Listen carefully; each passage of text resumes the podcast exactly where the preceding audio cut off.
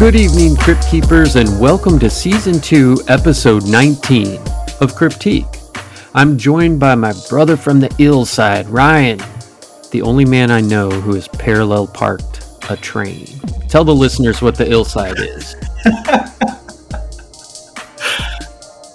No, no. I, I have this beautiful mind thing that happened. Or no, what is it? Da Vinci Code. The Da Vinci Code, where like it's all these little tangential connections, and I'm hearing like this Mexican music, and I start thinking about Mexican restaurants. Then I started thinking about Mexican beer. Then I thought about Dos Equis. Then I thought about the Dos Equis like guy. So that's interesting that I was thinking about him earlier. Ryan and I want to keep bringing you all this free content on a weekly basis, but we need more subscribers. That's how we earn ad spots. So please click that subscribe button and you'll be notified every time a new episode drops, and it will really help us out.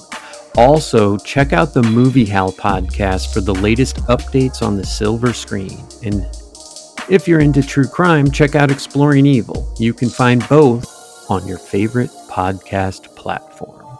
So, my man from the ill side, what are we talking about tonight? Tonight we are talking about the legend of the Piasa bird. All right. So, we got the following information off of Madison, Illinois genweb.org, and this was written by Beverly Bowser. No relation to the giant lizard that kidnaps princesses. No relation. As Father Jacques Marquette, a Jesuit missionary, and Louis Joliet, a fur trader, paddled down the Mississippi River near the future site of Alton in 1673, they came across two large figures painted on the side of the bluff. Marquette wrote in his journal As we were descending the river, we saw high rocks with hideous monsters painted on them, and upon which the bravest Indian dare not look. They are as large as a calf, with head and horns like a goat. Their eyes are red beard like a tiger's, and face like a man's. Their tails are so long that they pass over their bodies and between their legs, under their bodies, ending like a fish's tail. They are painted red, green, and black, and so well drawn that I could not believe they were drawn by the Indians, and for what purpose they were drawn seems to me a mystery. And this is a drawing. What they're talking about is something that, you know, I drive by all the time because mm-hmm. I I'm not that far from Alton. There are some restaurants in Alton that I really like. A couple shops. You you mentioned having gone to Raging Rivers, which is in Grafton, just Mhm. north of there. So you've definitely passed this drawing as well. Yes. Yeah, it's still there. It's fenced off. It's preserved, and the Piasa bird is something that is pretty well embraced by that Mhm. community. Still, there. I mean, the main road into town is Piasa. Hmm There are businesses with that in there, or that use that imagery in their logos or their advertising. And that image is going to be what you see in the cover art. This original description of the hideous monsters painted on the bluffs did not include wings. The wings were added later in The Piasa, an Indian tradition of Illinois, written by Mr. John Russell of Bluffdale, Illinois, in 1836. Russell was a Baptist minister and professor of Greek and Latin at Shurtleff College in Upper Alton. Shurtleff. Okay. we'll, we'll say that's how that's pronounced. And served as editor of a local paper called The Family Magazine. The story of the Piasa bird, although fiction, had an extensive circulation. Russell took the name Piasa from the Piasa Creek, which ran through the main ravine in downtown Alton in its early days. Piasa Creek has since been filled in and drainage pipes added and paved over to form Piasa Street. So there's Piasa Street. See, something I Mhm. didn't even know. According to the story published by Russell, the creature depicted by the painting on the bluff was a huge bird that lived in the cliffs. Russell claimed that this creature attacked and devoured people in nearby Indian villages shortly after the corpses of a war gave it a taste for human flesh. The legend claims that a local Indian chief named Chief ooh, Autoga, Autoga managed to slay the monster using a plan given to him in a dream from the Great Spirit. The chief ordered his bravest warriors to hide near the entrance of the Piasa bird's cave, which Russell also claimed to have explored. Altoga then acted as bait to lure the creature out into the open. As the monster flew down towards the Indian chief, his warriors slew it with a volley of poisoned arrows. Russell claimed that the mural was painted by the Indians as a commemoration of this heroic event. In the book Records of Ancient Races in the Mississippi Valley, written in 1887 by William McAdams, the author says he contacted John Russell, and Russell admitted the story was somewhat illustrated. To Professor McAdams, the story had little, if any, ethnological significance. To add more confusion, John Russell published a different version of the Piasa bird legend on the October 28, 1847 Illinois Journal of Springfield. In this version, the Piasa was a giant condor that was slain by Al Peoria, a courageous Indian who killed the monster single handedly. He returned to his original version of the legend in the July 14, 1848 issue of the Evangelical Magazine and Gospel Advocate. This is the original story of the Piasa bird by John Russell. Just for listeners that are unaware, first off, this area was heavily populated by Native Americans, and there's actually a mound building culture that thrived near the area. Also, of note is that as of right now, the biggest bird that we know of in the area is a common turkey vulture. A big bird can be intimidating, I would assume, but it's not something that's going to be able to carry something off. I know that vultures are raptors, but I don't think that their talons really permit carrying something off. They're they're not hunters. You know, they feed on carrion. Now, I'm not familiar with the fossil record of the area, but I have not heard of any other bird known to inhabit the area that's bigger than the common turkey vulture, which maybe has a wingspan of what do you think, four feet? Tops. Yeah, something no, like it's a it's a relation of the condor, but not not nearly as big as the California condor or the Andean condor. Right. In John Russell's story, The Piasa, an Indian tradition of Illinois, he stated, No part of the United States, not even the highlands of the Hudson, can contend in wild and romantic scenery with the bluffs of Illinois on the Mississippi between the mouths of the Missouri and Illinois rivers. On one side of the river, often at the water's edge, a perpendicular wall of rock arises to the height of some hundred feet. Generally, on the opposite shore is a level bottom or prairie of several miles and extending to a similar bluff that runs parallel with the river. And this is not something that's super important for you guys to try and visualize as we're going along. One of these ranges commences at Alton and extends for many miles along the bank of the Mississippi. This would be the eastern bank. In descending the river to Alton, the traveler will observe between that town and the mouth of the Illinois a narrow ravine through which a small stream discharges its waters into the Mississippi. This stream is the Piasa. Its name is Indian and signifies the Illini, the bird which devours men. Near the mouth of this stream, on the smooth and perpendicular face of the bluff at an elevation which no human art can reach, is the cut figure of an enormous bird with its wings extended. The animal which the figure represents was called by the Indians the Piasa. From this is derived the name of the stream.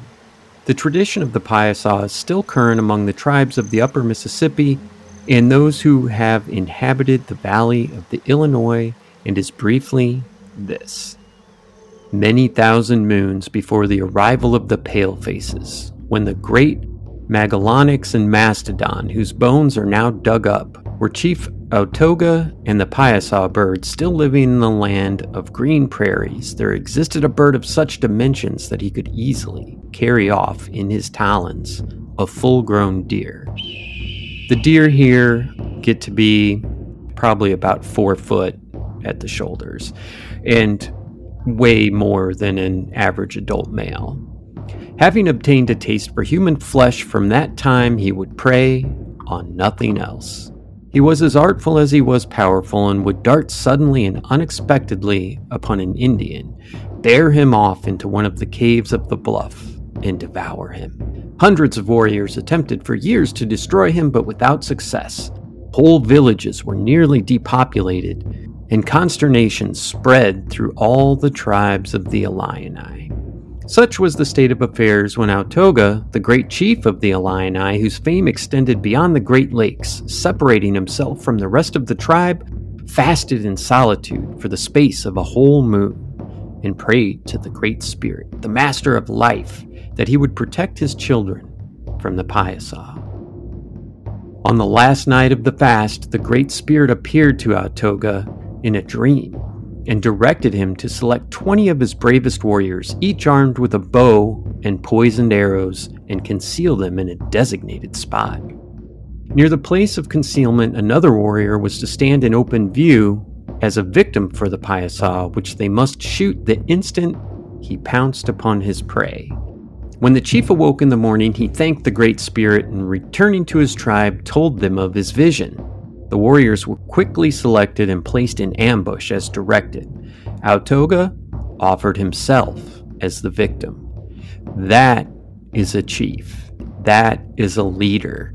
That's the person I want running our community. Someone who offers himself up for the betterment of the people, right? We don't see that any, anymore, do we? No, uh, I've actually thought about that before. I think the last I think, God, I want to say was Washington the only president to lead troops into battle. Uh, didn't Roosevelt? He he had the Rough Riders, right? Yeah, and that was that was not during his time as a president, though. Mm. Yeah, so Washington in 1794 led down, led uh, troops to put down a citizens' revolt known as the Whiskey gotcha. Rebellion. Yeah, I've kind of thought that before, like being willing to do what, like being willing to do the things you're asking other people to do, or mm-hmm. just being the one to put yourself in harm's way. Yeah, Be the leader you want to follow. I right. see that on T-shirts, and we just don't see that anymore. But he was willing to die for his people. Mm-hmm. Placing himself in open view on the bluffs, he soon saw the Piasa perched on the cliff, eyeing his prey. The chief drew up his manly form to his utmost height, and planting his feet firmly upon the earth, he began to chant the death song of an Indian warrior.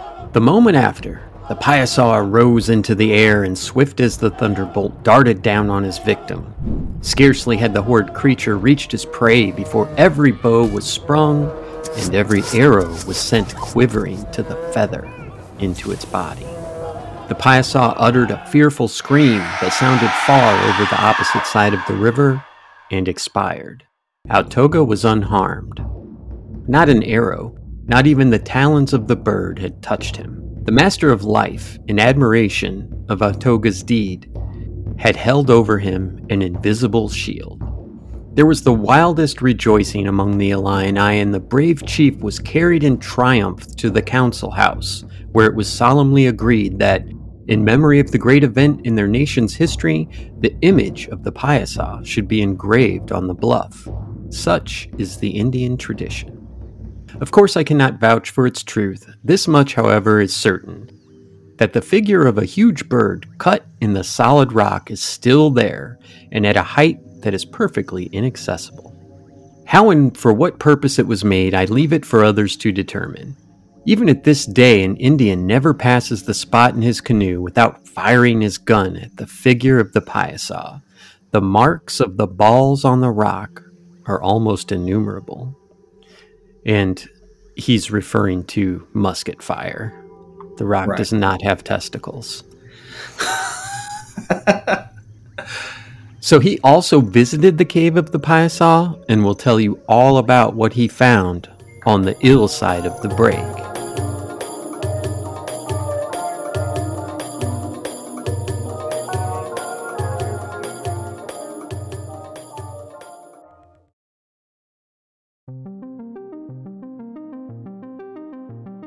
Hey, my name is Ryan. And I'm pretty sure I'm Joe. And we are the hosts of Movie Hell, a podcast all about movies and pop culture. We're two buddies who talk about this stuff anyway and wanted to share our own madness with all of you. Yeah, we have these discussions anyway and rant and rave about movies, TV, and pop culture in general, so why not share it? The objective of Movie Howl is to bring you reviews and discussions of flops to avoid, new stuff to see, and hidden gems that might end up being your new favorite. Whether you're looking for that perfect movie for Friday night or wondering if anybody else found Mr. Nobody as unsettling as you did, I'm sure there's something for everyone to enjoy, and if not, let us know and we can always learn and improve. Ah, boy, do we have room to improve. You can listen to Movie Howl on Google Podcasts, Apple Podcasts, Overcast, and pretty much anywhere else fine podcasts are curated.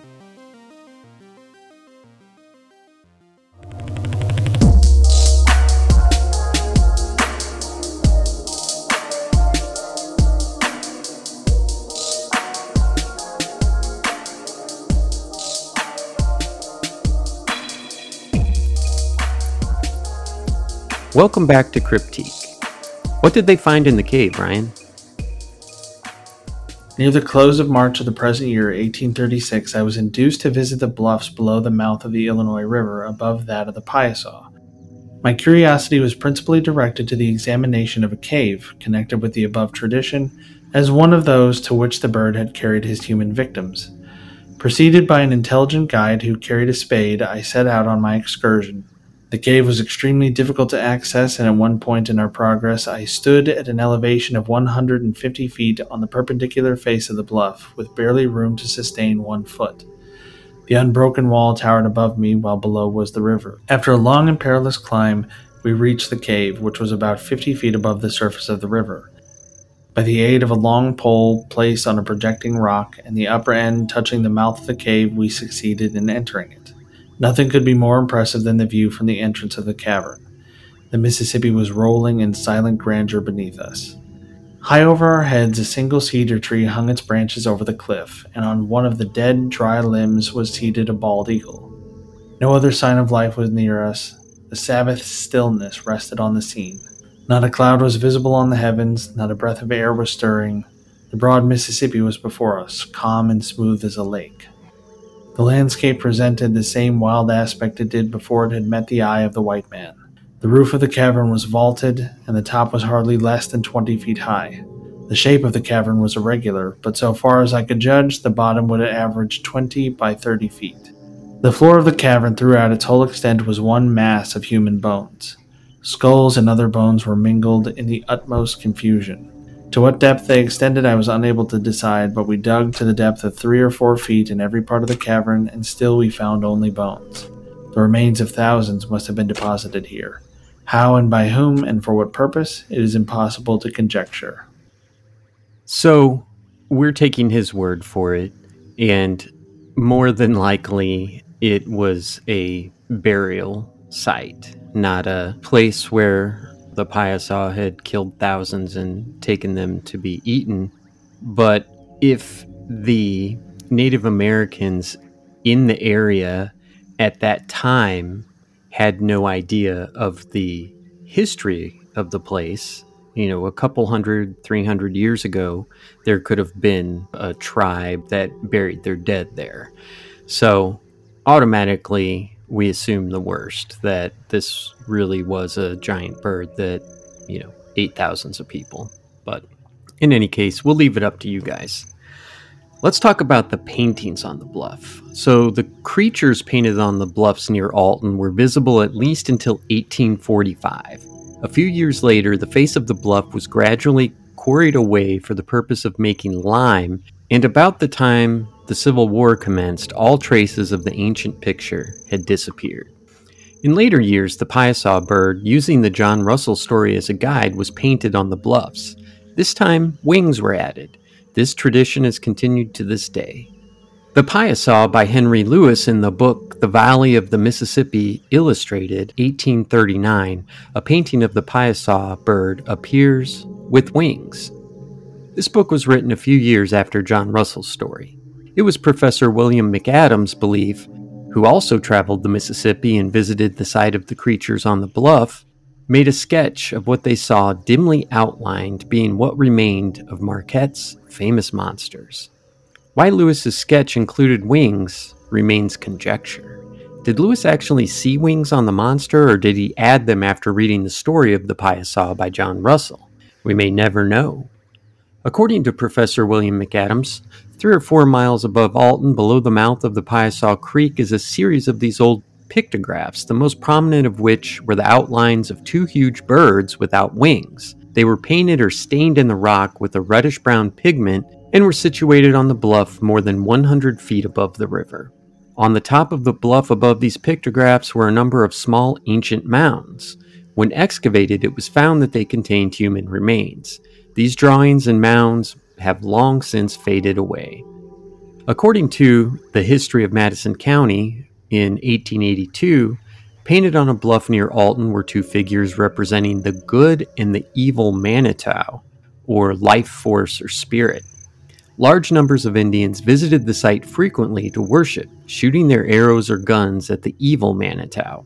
Was the Piasa a symbol of the evil Manitou that brought drought, war, and sickness? According to Father Marquette, he and Joliet were warned before their long journey down the Mississippi of a Manitou or spirit which they could not pass. So let's talk about Argentavis magnificens. Argentavis magnificens was among the largest flying birds ever to exist. While it is still considered the heaviest flying bird of all time, Argentavis was likely surpassed in wingspan by the Pelagornis sandersi, which is estimated to have possessed wings some 20% longer than Argentavis, and which was described in 2014. Sometimes called the giant teratorn, it is an extinct species known from three sites in northwestern Argentina dating to the late Miocene, where a good sample of fossils has been obtained. The single known humerus, or upper arm bone, specimen of Argentavis is somewhat damaged.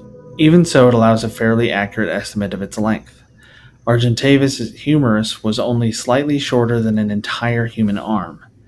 The species apparently had stout, strong legs and large feet which enabled it to walk with ease. The bill was large, rather slender, and had a hooked tip with a wide gape. Argentavis wingspan estimates varied widely depending on the method used for scaling or regression analysis or comparisons with the California condor. At one time, wingspans have been published for the species up to 26 feet 3 inches, but more recent estimates put the wingspan more likely 21 feet 4 inches. Argentavis had an estimated height when standing on the ground that was roughly equivalent to that of a person, at 4 foot 11 inches to 5 foot 11 inches. Furthermore, its total length from bill tip to tail tip was approximately 11 feet 6 inches. Prior published weights gave Argentavis a body mass of 180 pounds, but more refined techniques show a more typical mass would have likely been up to 159 pounds, although weights could have varied depending on conditions. The living bird with the largest wingspan is the wandering albatross, spanning up to 12 feet 2 inches. New World vultures, such as the condor, are thought to be the closest living relations to Argentavis and other teratorns. The ability to fly is not a simple question of weight ratios, except in extreme cases. Size and structure of the wing must also be taken into account. The largest flying creatures overall that are known to have existed are not birds, but instead distantly related archosaurs. Because of its large size and ability to fly, Argentavis suffered hardly any predation and mortality was mainly from old age and disease. From the size and structure of its wings, it is inferred that the creature flew mainly by soaring, using flapping flight only during short periods. It is probable that it used thermal currents as well. Especially for takeoff, it would have depended on the wind. Argentavis may have used mountain slopes and headwinds to take off, and probably could manage to do so from even gently sloping terrain with little effort. It may have flown and lived much like the modern Andean condor, scanning large areas of land from aloft for carrion. So, real quick, first off, these measurements are made based on one bone. And I'm not a scientist, and I know that there are human like creatures or, or homo creatures mm-hmm. that they have kind of reconstructed from like a molar and stuff like that and and I just don't see how that's completely accurate that's just my feeling on it I don't know how you feel but if you're thinking about this bird taking off think of a hang glider and how the people on hang gliders get started and I think that's basically what they're saying yeah that's that's kind of the image it got for me too Let's talk about feeding. Feeding. This species seems less aerodynamically suited for predation than its relatives. It probably preferred to scavenge for carrion, and it is possible that it habitually chased carnivores from their kills. Teratorns generally had long, eagle like beaks and are believed to have been active predators. Argentavis may have also ambushed some small live prey, such as large rodents, small armadillos, and the young of large animals such as ground sloths. The species would have required about 5.5 to 11 pounds of meat each day. When hunting actively, it would have probably swooped from high above onto its prey, which it usually would have been able to grab with its bill, kill, and swallow without landing. However, they may too have lain in wait from a ground position, which would have rendered them grounded until heavy winds allowed them to fly again. Skull structure suggests that it ate most of its prey whole rather than tearing off pieces of flesh. Was this the fabled Piasa? So there's no remains that I'm aware of that have been found in North America. I believe these are all in Argentina, gaining it the name Argentavis. Now there is the legend of Thunderbirds, and I'm sure that most of our listeners are familiar with that. Basically, they are named Thunderbirds because the Native Americans said that they were so big that when they flapped their wings, they made the sound of thunder. So that's interesting, and that may be part of another episode one day, but we don't really need to get into it too deep here. But there's an interesting story that took place in Illinois, not far from where this happened. Are you familiar with this story?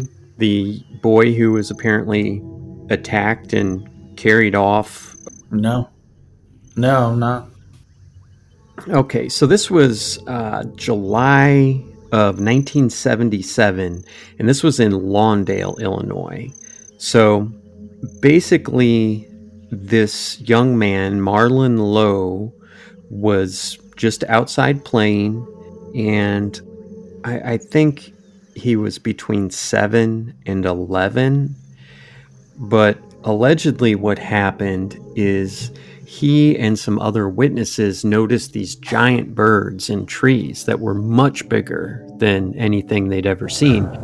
And I have never seen a turkey vulture in a tree or on a power pole or anything like that. But I have seen them on the ground.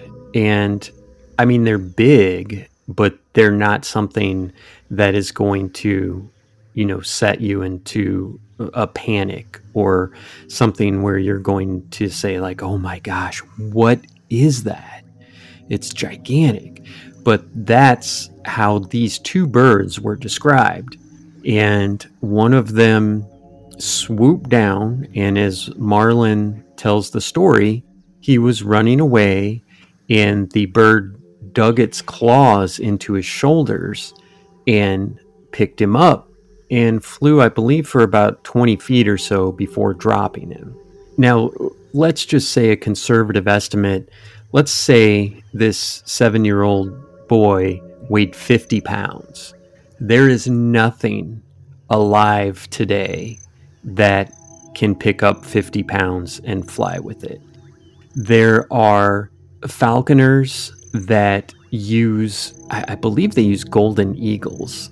And I don't know why they're called falconers, but these are hunters. And they have trained these birds, or at least the birds have basically swooped down on prey on cliffs, like goats and stuff like that, and they knock them off the cliff.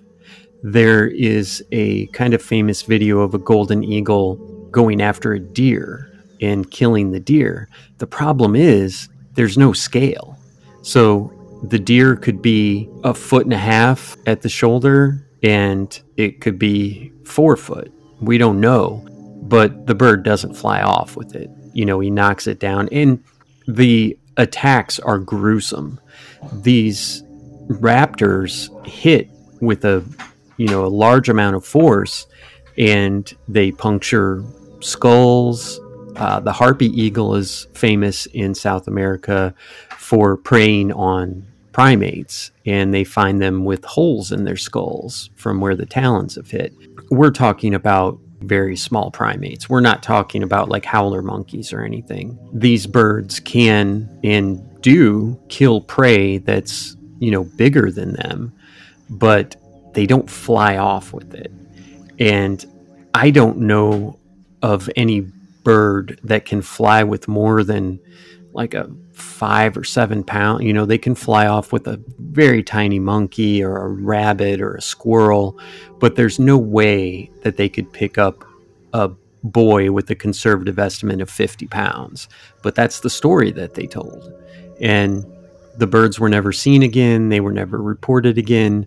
There's a few eyewitnesses, but who knows? We don't know everything. It's an interesting story. Maybe these were, you know, the last two of a an unknown species of raptor.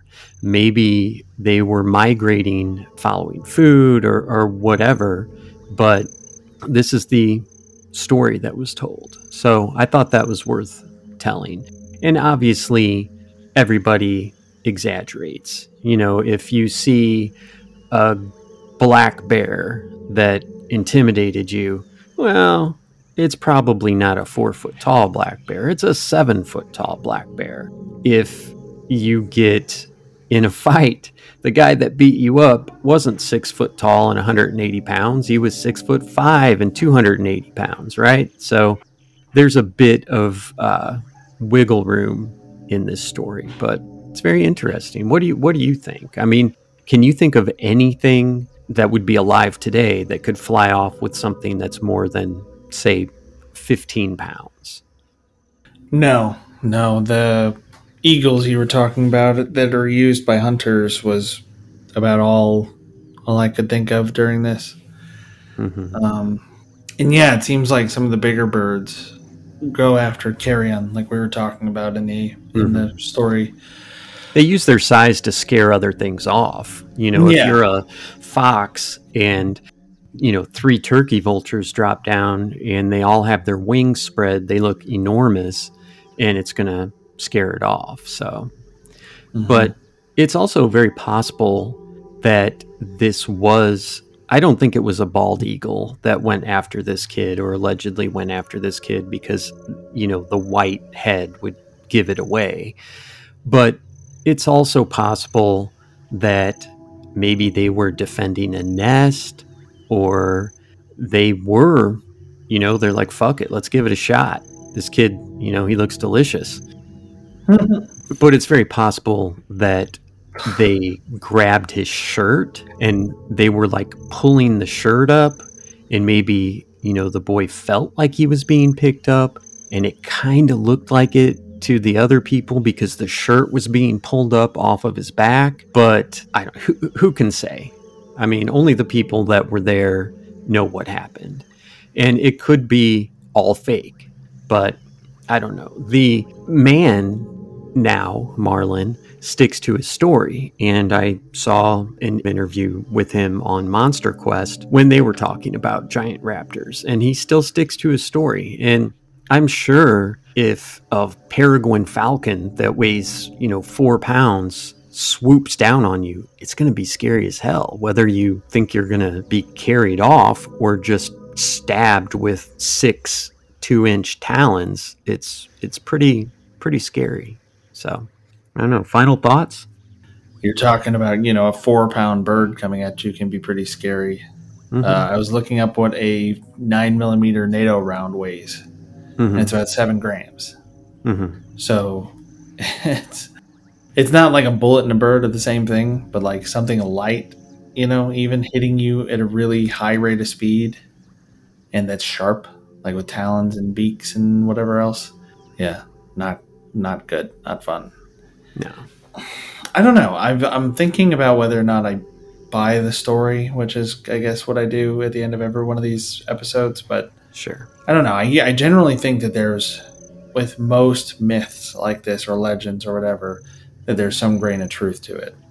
Sure. And what that is, I don't know. And the fact that the painting that we have now is just a reproduction of the carvings yeah. that were originally there. Mm-hmm. You know, it's a matter of, of how accurately that was reproduced hmm is it could be that there are more realistic features on the original carving, but I would assume, I mean, people were documenting stuff. They may not have been as good at it back then as they are now, you know. Sure. And there was no photographs. Right. So it's right. everything is somebody's interpretation. yeah, I'm kind of thinking of like the old school archaeologists who would use dynamite to Yeah. blow their way into tombs and things like that. Yeah. I mean, but I would assume that the folks who were documenting this stuff drew it as accurately as they could, and then it was reproduced as accurately as it could be. hmm Well, I look at it as the Native Americans, and I don't want to paint with too broad of a brush or generalize too much, but from what I do know, all the tribes in the Americas were very spiritual. And it's also possible that this was a spirit animal that was being described, not an actual beast. I think Right. it's safe to say that what's up there now human head, antlers, dragon body, eagle, eagle wings, and the 27 foot tail or whatever it measures out to, you'll see in the cover art, but probably didn't exist. And you know, if if you're not trained, you could look at a pile of bones and it could be a, a mountain lion killed a deer and obviously didn't eat the antlers. So you find the antlers. Well, maybe this mountain lion also killed a bear cub and ate that, and you find bear bones. And then maybe there was a vulture that tried to scare this cat off of its kill and it killed the vulture and ate it. So you find wings, and then you find all this stuff mixed together in one spot, and then you say, ah, it must have been a human faced, deer antler, dragon body, tiger beard, eagle winged, fish tailed beast. And there you have it. There's the birth of a legend. That was that was not my nickname in high school, but that was very impressive that you were able to rattle all that off in one attempt. Well, it's it's a great story, and it's a cool legend, especially for a, a suburb of St. Louis that now is a decent sized town. It's you know they probably have their high school mascot is the Piasa. Like you said, you see it on businesses and stuff like that. So it's it's a cool story. I am not going to say that these tribes made it up or they were mistaken because we just don't know. And somebody tomorrow could discover the humerus of a bird that is six foot long, and then, oh, that changes everything. But as of right now, I don't think we have enough information to say that this was an actual beast, that this was an actual creature, not an amalgam of other legends, other stories, or like I said, a kill site that has all these different things because, you know, everybody laughs at dragons. Well, guess what? Then we find dinosaur bones. Maybe these people found dinosaur bones and they're like, well, there's dragons. I mean, that would make sense to me, you know, in the 1600s, 1300s, whatever. But I don't know. I'm going to have to side on this is just a legend. Yeah, I think I agree. I like the idea that it could be a spiritual thing or maybe something that somebody saw in like a vision or some sort of Mhm. induced hallucinatory experience or like an Sure. out of body experience or something like that that Mhm. it's maybe representative of something else you know i mean we're Mhm. talking about legends written by not the tribe right Right. we're talking Right. about a story written by somebody else who came in after the fact and was like oh look at this big fucking crazy bird And who knows what's lost in translation between the, you know, two groups of people too. right or how much information was really taken from the original group who made that carving True. you know it's totally possible that this is representative of some some other enemy that they encountered you know maybe they Mhm. i don't know it could be anything could be disease. You know, they overcame some disease, and they it was so fearsome that they embodied it in this creature. Sure. Like the Grim Reaper. Yeah. Well, go check out the actual current painting or art of the Piasa in Alton on your way to the loading bar and get your arcade fix on there. Don't forget to check out Exploring Evil and Movie Hell, and for God's sake, subscribe, please. Send us case suggestions at cryptiquepodcast at gmail.com and have beautiful nightmares. Good night, Crypt Keepers. We'll see you next week.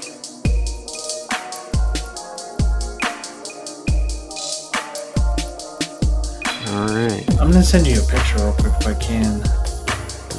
Just a sexy.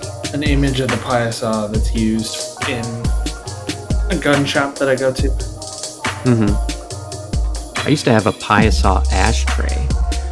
I didn't smoke, but I bought the ashtray at a swap meet, and it was kind of cool. So there's that.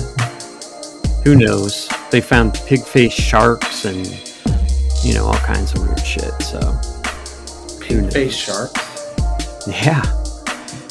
Yeah, dude, there's these weird looking sharks. Well, have you ever seen a goblin shark? Yeah. You should you should look at that. That's pretty crazy. Know. but yeah, just Google like pig face sharks. It's craziness. They could be um, photoshopped, I guess, but you know.